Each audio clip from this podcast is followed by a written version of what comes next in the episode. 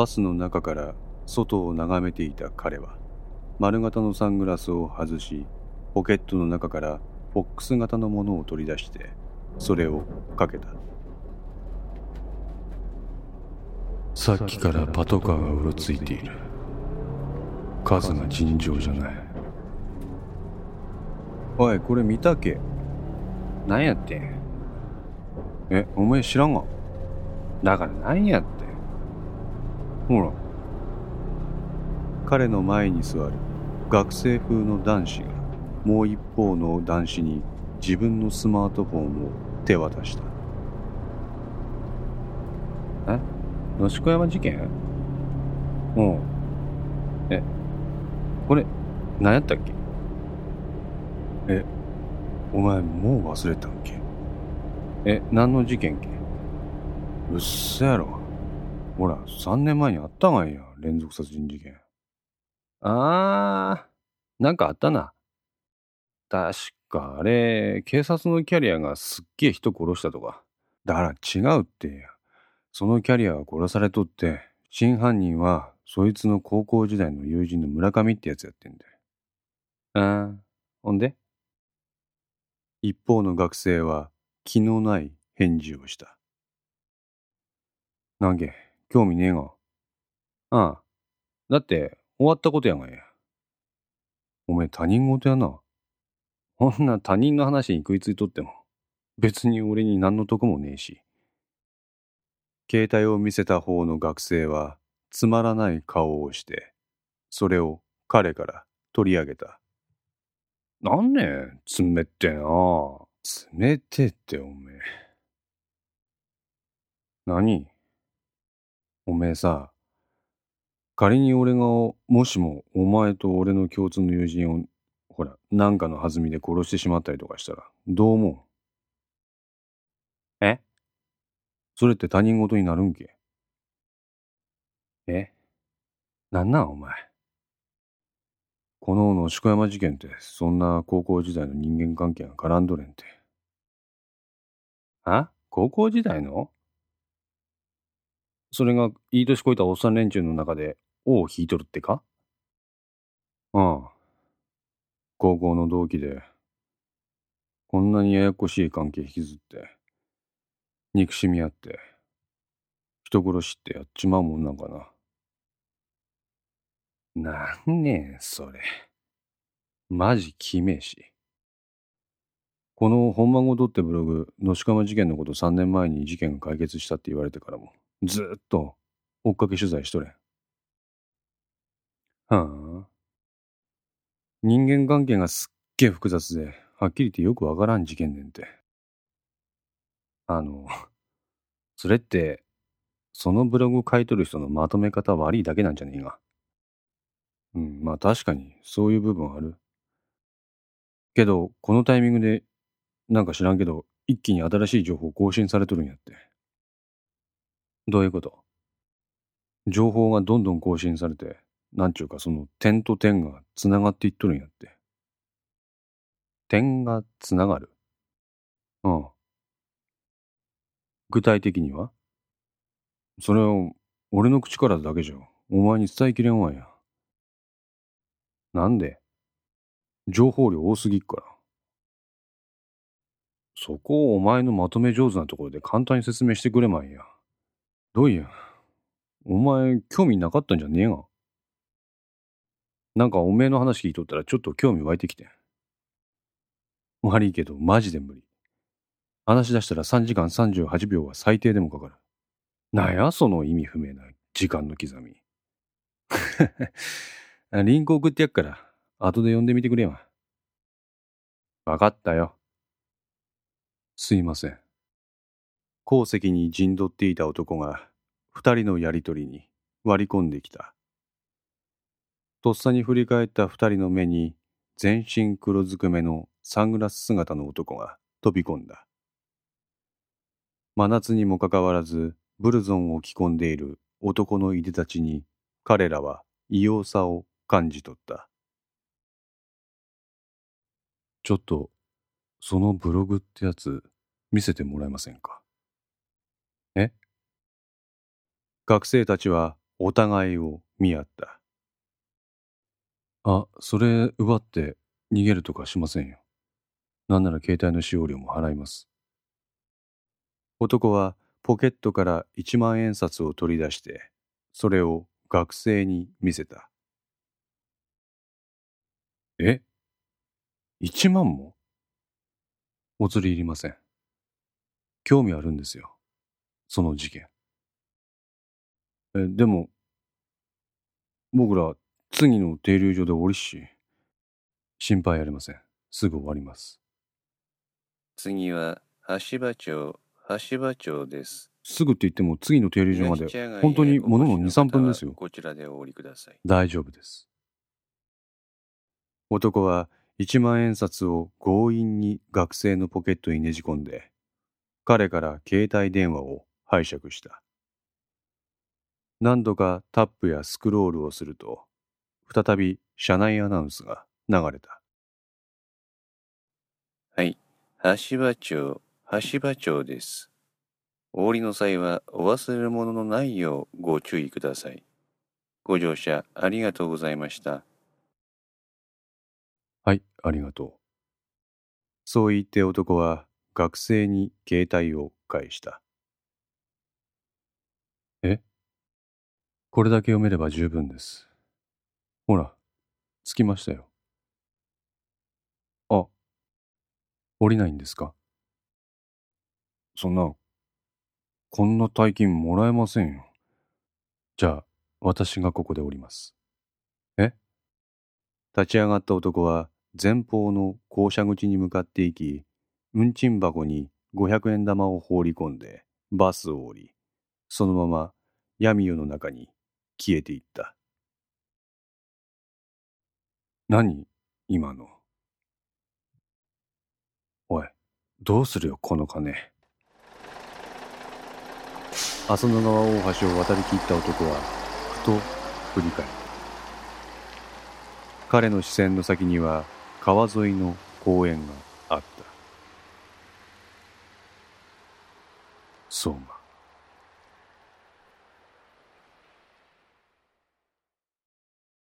3年前。よくやったな、鍋島。あさすがの手際の良さだ。は、ちっとも嬉しくねえな。あとはキャプテンがうまくやってくれる。そりゃそうだよ。でないと、あいつもボロ出ちまうからな。まあ。で、どうなんだ、今川さん。観光客で賑わう東茶屋街のとある喫茶店。ここで鍋島と今川は向かい合って座っていた。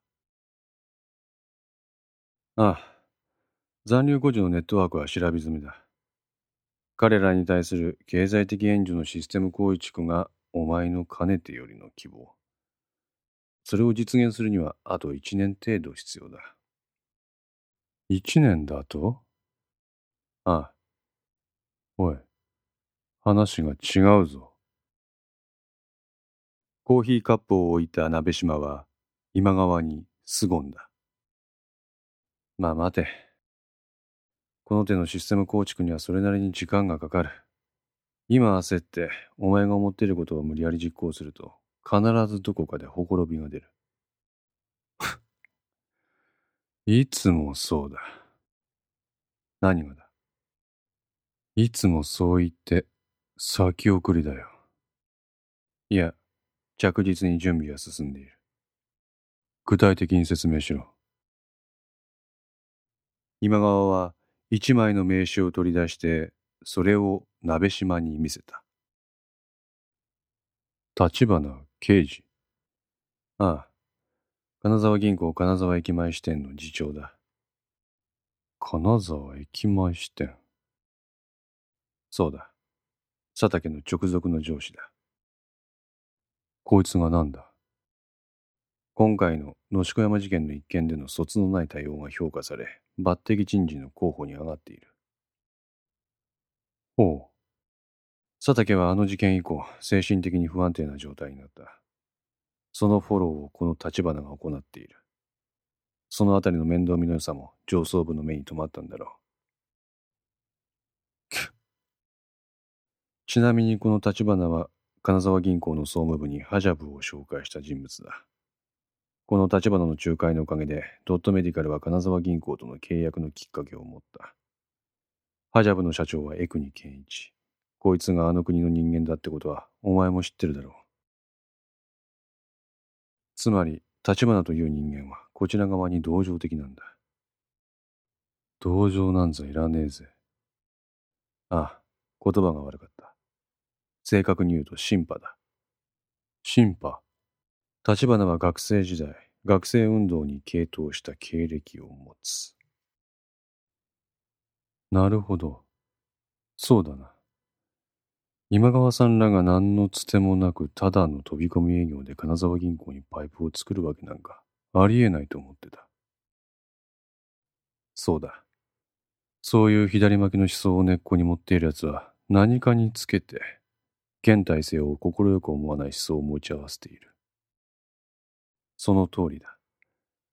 我々はこの立花刑事とは組みしやすいと考えた。で、今回その立花がまんまと金沢銀行の中枢に入り込む余地ができた。お宅の契約関係もこのままいけばうまくいく。金沢銀行のシステムを構築して、自分らに都合の良い環境を作り出し、金沢銀行内部でのヒューミント要員も確保する。その具体的なシステム構築まで1年程度の猶予が必要ってことか。ああ。鍋島は黙った。だから、もうちょっと待て、鍋島。お前が思う残留孤児の経済支援システムは着実に構築されようとしている。今川さん。なんだ？一年の猶予はよくわかった。けど、俺はその一年の時間も欲しい。少しでも同胞の力になりたいんだ。今川はため息をついた。頼む。取り急ぎ困っている奴を教えてくれ。教えてどうする？個人的に援助したい。コーヒーに口をつけた今川はサングラスをかけた鍋島の目を見た。事件から2週間。ん？本田義行に検察のメスが入って、野鹿山事件は今、本田の義獄事件一色だ。そうだ。お前が言っている残留孤児の問題はメディアに取り上げられることはほとんどない。世間的にはどうでもいいことなんだよ。やっぱり。いくら村上があいつらの支援をしていたって背景があっても、それは黙殺か。村上という名前は俺の前で出すな。鍋島。なんだよ。確かに俺は村上を消せという指示をお前に出した。だからちゃんと仕事したろ。ああ、見事だ。しかしな。なんだよ。村上がいなくなって困っている残留孤児が実はいる。あ今川は一枚のペーパーを鍋島に見せた。相馬卓、県内の工場に勤務する男だ。こいつがどうかしたか。こいつの今の職場を斡旋したのは村上だった。え？この工場はホンダの熱心な支援団体だった。しかしそのホンダは今回の事件で失脚。工場にホンダを支援するメリットはなくなった。そしてホンダと工場をつなぐ役割だった村上も連続殺人犯としてあの事件に登場。挙句お前によって消された。これによって相馬卓の周辺環境は激変する。村上という人殺しが斡旋した人物が職場にいる。このことは工場側にとって迷惑な話だ。人事からの相馬へのプレッシャーは厳しく、こいつは仕事に難癖つけられて、クビになった。待て、村上とこいつは何の関係もねえだろ。そうだ、関係ない。だが、十羽人からげに見る世間があるのも事実。肩を震わせる鍋島は、拳を強く握りしめた。お前が村上の支援スタンスを快く思わないのはわかる。だが、実際あいつの支援で生計を立てていた連中もいるんだよ。この相馬とコンタクトは取れないのか？ダメだ。今お前がしゃしゃり出ると、いろいろと面倒なことになる。じゃあどうするんだよ？お前に村上を消せと命令した手前、俺にもこの事態の責任の一端がある。そこで提案だ。あ？この相馬という人物、実は今、立花と接触している。何？さっきも言った通り、立花はこちらに取り込んでいる。奴の本気度合いを測るために、今この相馬に融資を出してみろと、こちらから働きかけている。なるほどね。だが、あいつの頑張りだけではどうにもならない場合も想定しなければならない。どういうことだ？金沢銀行の中の別の人間にも一応協力を仰いでおいた。さすがだな。誰だ？総務部長の小松だ。総務部長？ああ、金沢銀行のシステム導入の決裁権を持つ人間だ。システム関係でもうそんなところまで取り込んでたのか。今川さん。まあな。今川は不敵な笑みを漏らした。だが、その総務部長ってやつが有志に権限があるのか？あるさ。小松は有志部長の攻撃だと懇意でな。なるほど。そこでだ。なんだ？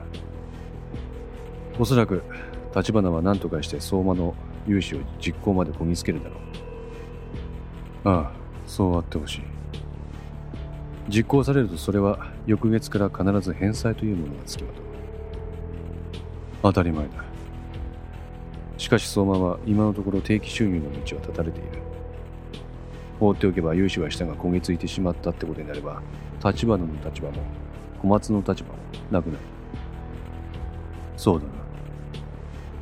そうなると、やっぱり残留孤児なんかに融資するんじゃなかったとなるだろう。ああ。だからお前には禁酒になってほしいんだ。どういうことだ？何でもいいから仕事を振ってくれ。仕事？ああ。お前の仕事を立花経由で相馬に依頼する。その報酬としてお前からの金を俺が責任を持って立花経由で相馬に渡す。仕事って言ってもな。久美子はどうだ？え？お前、あいつに未練あるんじゃないのか？鍋島はしばらく黙った。知ってるぞ。山形久美子はお前の子を一度身ごもった。しかし、意識によってそれは下ろされた。黙れ。黙らない。うるさい。うるさくない。事実だ。鍋島は反論できなくなった。お前は見事その復讐をやってのけた。だが、意識の死を知った山形久美子は、今はもぬけの殻状態。下手をすると自分で自分の存在をこの世から消し去ってしまうかもしれない。心配じゃないのか？どうだ？とりあえず久美子の様子を監視する仕事を相馬に与えては鍋島は考える素振りを見せた相馬の金銭的な援助もできお前の心配事も少しは解消されるウィンウィンじゃないか俺としても新規の協力者はありがたい。相馬には俺からも立花を介して仕事を依頼しようと思う。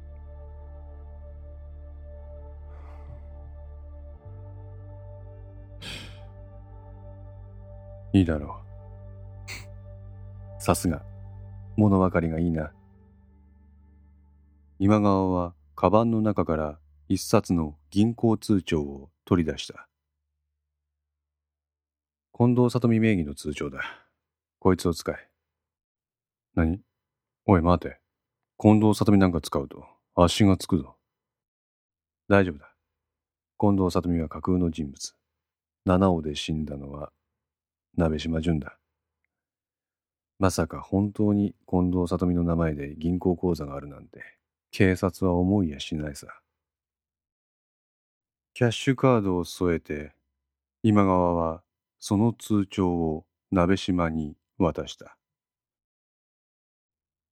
さっき言ったろ、総務部に協力者がいるって。その言葉を聞いて、鍋島はそれを胸にしまった。とりあえず俺が相馬にやってやれることはこれぐらいだ。一年後にはお前の言う残留孤児支援はシステム的にできるようになってるさ。すまない、今川さん。何？これも我々の目標とするものを成し遂げるために必要なことさ。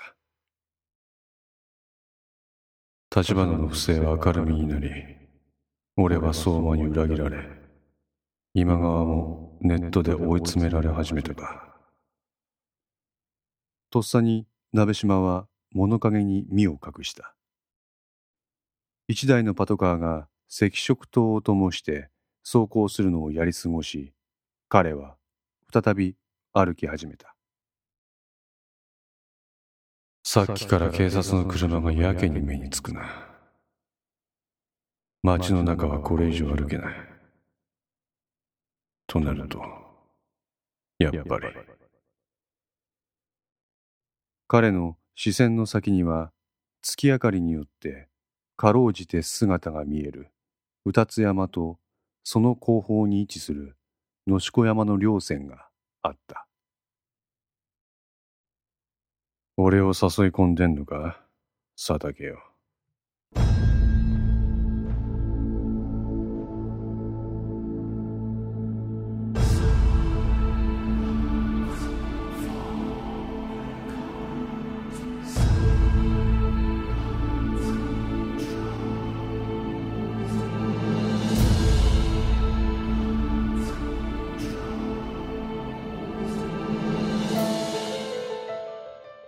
この線通いかがでしたでしょうか？このお話は毎週月曜0時に1話ずつ更新できるよう鋭意作成中です。ご意見やご感想がありましたらウェブサイトのコメント欄かお問い合わせお便りコーナーからお寄せください。皆様の声は私にとって非常に励みになりますのでぜひともよろしくお願いいたします。お寄せいただいた声には実質ですが何かしらの返信をさせていただきます。特にお問い合わせお便りのところからお寄せいただいた感想などはポッドキャストの中でも紹介させていただきます。また iTunes Music Store の中のレビューも頂戴できれば嬉しいです。それでは皆さんまた来週。ごきげんよう。